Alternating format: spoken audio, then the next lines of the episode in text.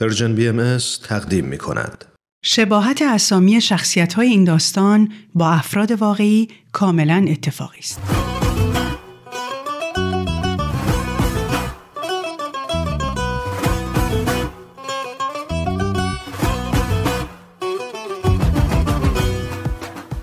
پاورقی های من و صحبا قسمت پانزدهم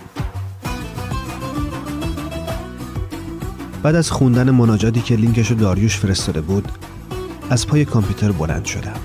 بدون اینکه این پا پا کنم کتم و پوشیدم کلاه و شال گردنم و برداشتم و رفتم دم اتاق صحبا و در زدم. صحبا گفت بله بیا تو. گفتم منم. یه جوری که یعنی چون منم نمیام تو. و همونجا ایستادم. صحبا اومد در رو باز کرد. بهش گفتم می‌تونی بیای دم در کوچه؟ صحبا گفت تو این برف؟ گفتم آره تو همین برف. اشکان که یکم نگران شده بود اومد پیش داییشو از لای در گفت میشه منم بیام؟ صحبا گفت نه عزیزم. گفتم چرا؟ بذار بیاد عیب نداره. صحبا بهش گفت پس بودو برو بالا کاپشن و چکمتو بپوش بعد بیا. بعد یکم منو نگاه کرد لباسای گرمشو برداشت و رفتیم دم در. گفت قرار دعوا کنیم؟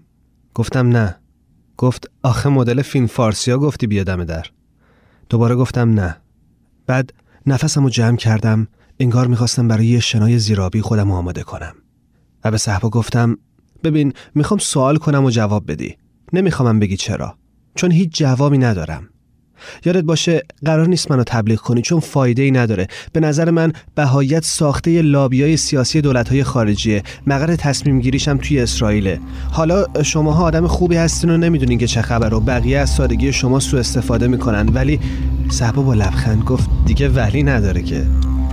گفتم حرفمو قطع نکن. راستش خودم هم نمی‌دونم دارم چی کار می‌کنم.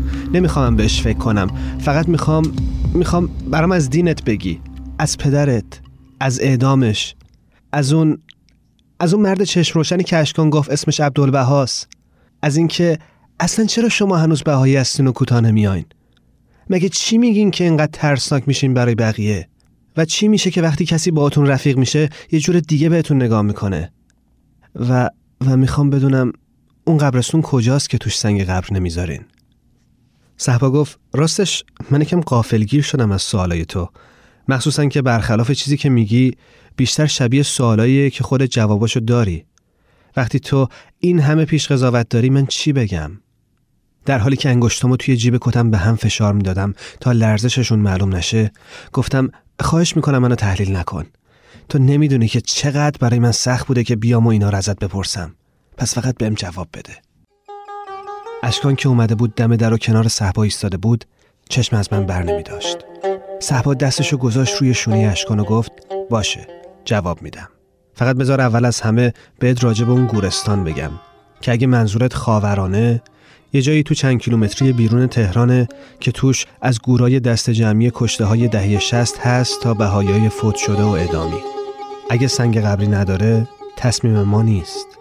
تصمیم یه عده آدم دیگه است که حقوق می‌گیرن تا بیان سنگ قبرا رو بشکنن فقط هم اینجا نیست. توی هر شهرستانی که چهار تا بهایی دفن شدن همین ماجرا تکرار میشه.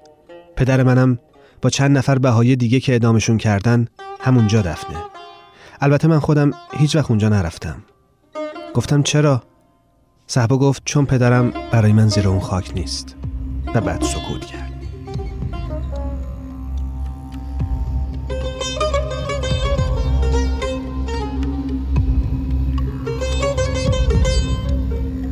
شتاب داشتم و ضربان قلبم از شتابم سریعتر شده بود فکر می‌کردم باید هر چیزی که به ذهنم می‌رسه همون موقع بگم وگرنه باز پشیمون می‌شدم و فردا هم از اون خونه رفته بودم قاطع گفتم حالا لطفا بگو که تو چرا بهایی هستی؟ گفت نباید باشم؟ گفتم با این همه بلا که سرتون میارن اونم به خاطر یه چیزی که میگن ساخته قدرت های حرفمو قطع کرد و گفت تو همش داری با پیشفرزات حرف می‌زنی که این چجور سوال کردنیه شایدم می‌خوای منو متحول کنی که خب بدون که این روشش نیست. فکر کنم بهتره بریم تو. گفتم سب کن. من هیچ کاری نمی‌خوام بکنم. من حتی تو خوابم هم نمی‌دیدم که بیام یه روزی راجب این چیزا با تو یا هر کس دیگه ای حرف بزنم. من واقعا جواب می‌خوام. صحبا گفت پس اقلا راه بریم. سرد اینطوری. و وقتی راه افتادیم گفت ببین من برخلاف چیزی که تو گفتی نمی‌خوام که تو رو تبلیغ کنم. چون وقتی خودت نمی‌خوای قرار نیست کسی به تو چیزی تحمیل کنه. اگه می‌خوای راجب چرایی بهایی بودن من بدونی تنها کاری که ازم برمیاد اینه که راجب دلایل شخصیم بهت بگم.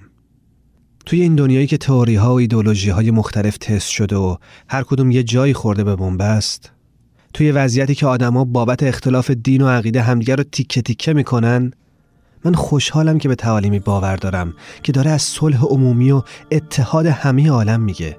نه فقط از وحدت یه قوم و ملت. داره میگه تو به عنوان بهایی باید با پیروان همه ادیان با روح ریحان معاشرت کنی. داره میگه زن و مرد حقوقشون برابره. داره میگه دین باید منطبق بر علم و عقل باشه. داره میگه هر آدمی خودش باید جستجوی حقیقت کنه نه اینکه مقلد دیگران باشه. داره میگه مرجع روحانی به عنوان رئیس دین وجود نداره. داره میگه پیامبرا همیشه بودن و خواهند بود حتی بعد از حضرت بهاءالله. چون خدا بشر رو رها نمی‌کنه به حال خودش که بلا تکلیف رنج بکشه. داره میگه تحصیل باید عمومی و اجباری باشه و دخترها توی این مسئله در اولویتن. من به خاطر همین بلاهایی که سر آدما میارن اینجا سر بهایی یه جای دیگه دنیا سر یه عده بیازار دیگه می‌خوام بهایی باشم. و با همه وجودم دلم می‌خواد تعالیم حضرت بهاءالله عملی بشه. مهم نیست که کسی بهایی بشه یا نه. مهم اینه که به کمک این تعالیم دنیا جای بهتری بشه برای زندگی. بعد صحبا ایستاد و گفت یه روزی یه کسی به اسم میرزا حسین علی نوری توی ایران برگزیده خدا میشه و اعلام می‌کنه که خداوند راه جدیدتری رو برای سعادت بشر فرستاده. توی همین ایران خودمون دولت وقت تبعیدش می‌کنه به بغداد بعد به استانبول از اونجا به ادرنه و بعد به عکا. عکا که امروز یکی از شهرهای اسرائیل توی اون روزگار بخشی از سرزمین یه دولت مسلمون به اسم دولت عثمانی بوده. عکای اون روزگار یه جای متعفن بوده که دوزار بهش تبعید می‌کردن. دولت ایران بدون اینکه خودش بدونه با همکاری دولت مسلمون عثمانی کمک کرده به اینکه پیامبر ایرانی دین بهایی برسه به سرزمین مقدس و کنار بقیه پیامبرای ابراهیمی باشه. به همین دلیله که مرکز دین بهایی یا به قول این دوستان بهاییت توی اون سرزمین مستقر شد. حالا بعد از گذشت اون همه سال اونجا به هزار و یک دلیل پیچیده سرزمین یه دولت دیگه است. کدوم مقره تصمیم گیری؟ نکنه منظورت بیت العدله که ازاش هر پنج سال یه بار با رأی محفلای ملی که اونام نماینده بهایی هر کشورن انتخاب میشن و آره برای عملکرد جامعه بهایی طبق اصول نظم اداری تصمیم می‌گیرن این کجاش اشکال داره؟ کجاش مخوفه؟ مگه میشه یه جامعه بدون هماهنگی بتونه حتی یه قدم به طرف جلو برداره؟ بعد صحبا گفت من ترجیح میدم به جای اینکه بیشتر از این برات سخنرانی کنم بهت بگم با چشم خودت ببین با گوش خودت بشنو. هر دینی داری یا نداری مهم نیست فقط درست ببین. حضرت عبدالبها که تو گفتی چه عکس عجیبی داره تمام سالهای آخر عمرشو گذاشته برای تبلیغ و آگاه کردن مردم. و توی تمام سفرهایی که به آمریکا و اروپا کرده سخنرانیهایی داشته که اینا توی کتابا هست. پیداشون کن بخون و لاقل بیواسطه هیچکس بدون این آینی که این هم آدم توی دنیا دورش جمع شدن و اتفاقا داره از کشور ما میاد چیه؟ فقط همین یه دفعه اشکان گفت مامانی کی اومدین؟ وقتی برگشتم مادر صحبا که کنارمون ایستاده بود با صورتی که از سرما سرخ سرخ شده بود به هم لبخند زد گفتم ببخشید من شما رو ندیدم گفت مهم نیست. منم یه ساعت دارم توی برف را میرم ولی شماها رو ندیده بودم. توی حال خودم بودم. بعد گفت پدر صحبا عاشق برف بود. مخصوصا برفی که توی شب بباره. امکان نداشت برف بیاد و ما دوتا توش کلی پیاده روی نکنیم. از وقتی نیست من مجبورم توی برف دو برابر را برم. صحبا گفت مادر مام با این عاشقیش ما رو کشته و بعد مادرش رو بوسید. گفتم خیلی دلم می‌خواد یکی از این روزا برم خاوران. من اونجا یه نفر رو دارم که هیچ وقت ندیدمش خاله مادرم که چون با شوهرش بهایی میشن خونواده باشون قطع رابطه می‌کنه. چند سال پیش شنیدم که اینجا توی تهران بدون اینکه حتی خواهراش خبر داشته باشن فوت کرده. تنها چیزی که ازش مونده یه عکس سیاسفید از یه دختر خندون با گیسای بافته که نمی‌دونسته قراره تا پنجاه سال بعدم کسی تو فامیلش به خاطر تغییر مذهبش نبخشدش و اسمشو نبره. و بعد نمی‌دونم چی شد. فقط دیگه دلم نمی‌خواست چیزی بگم. نگاه کردم به رقص برف زیر نور چراغ کوچه و فکر کردم به تصویر اون مرد موسفید چشم روشنی که از جلوی چشمم کنار نمی‌رفت و به این جملش که آنچه خواهی از او خواه و آنچه طلبی از او طلب و بعد گذاشتم اشکایی که از بعد از ظهر جلوی چشمامو گرفته بودن بیان بیرون و قلبمو سبک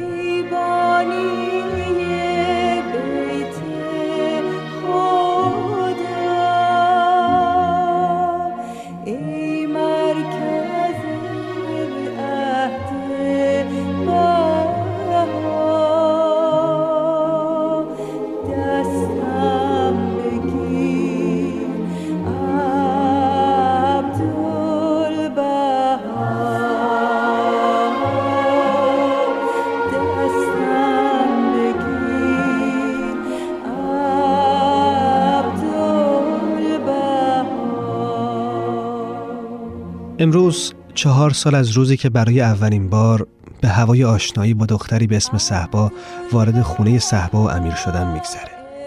من فردای اون شب برفی قراردادم رو برای خونه شهرک ژاندارمری امضا کردم و دو روز بعد از اون خونه رفتم.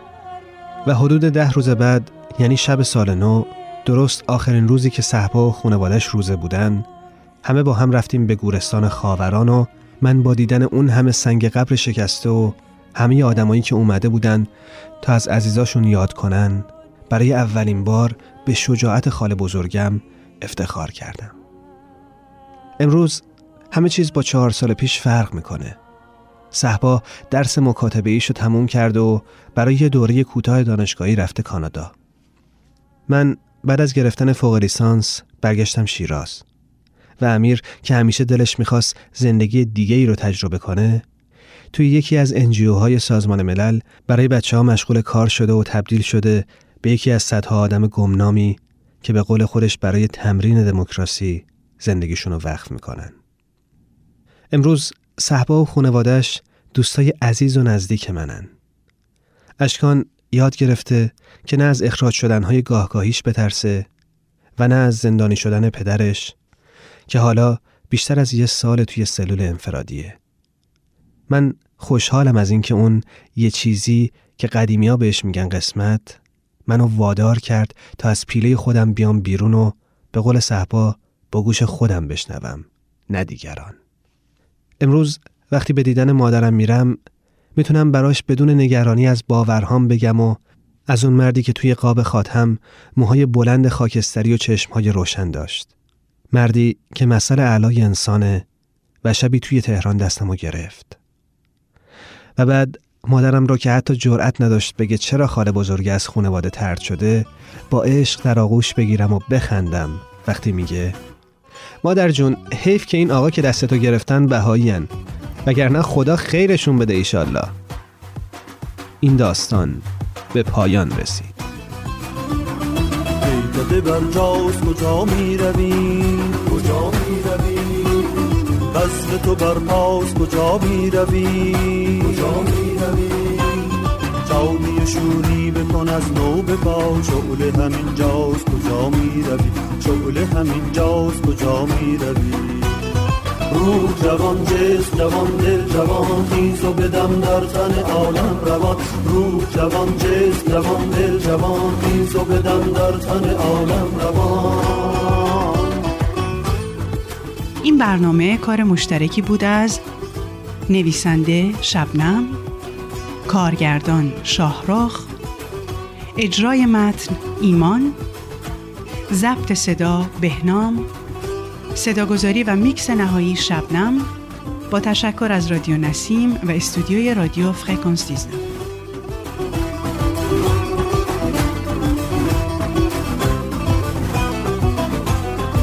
19 ببین خوش چه نمایان شده ساکن قلب همه یاران شده بام دل از جام بقاتر نما با دل اشاق دمی سر نما با دل اشاق دمی سر نما. روح جوان جست جوان دل جوان خیز و بدم در تن عالم روان روح جوان جست جوان دل جوان خیز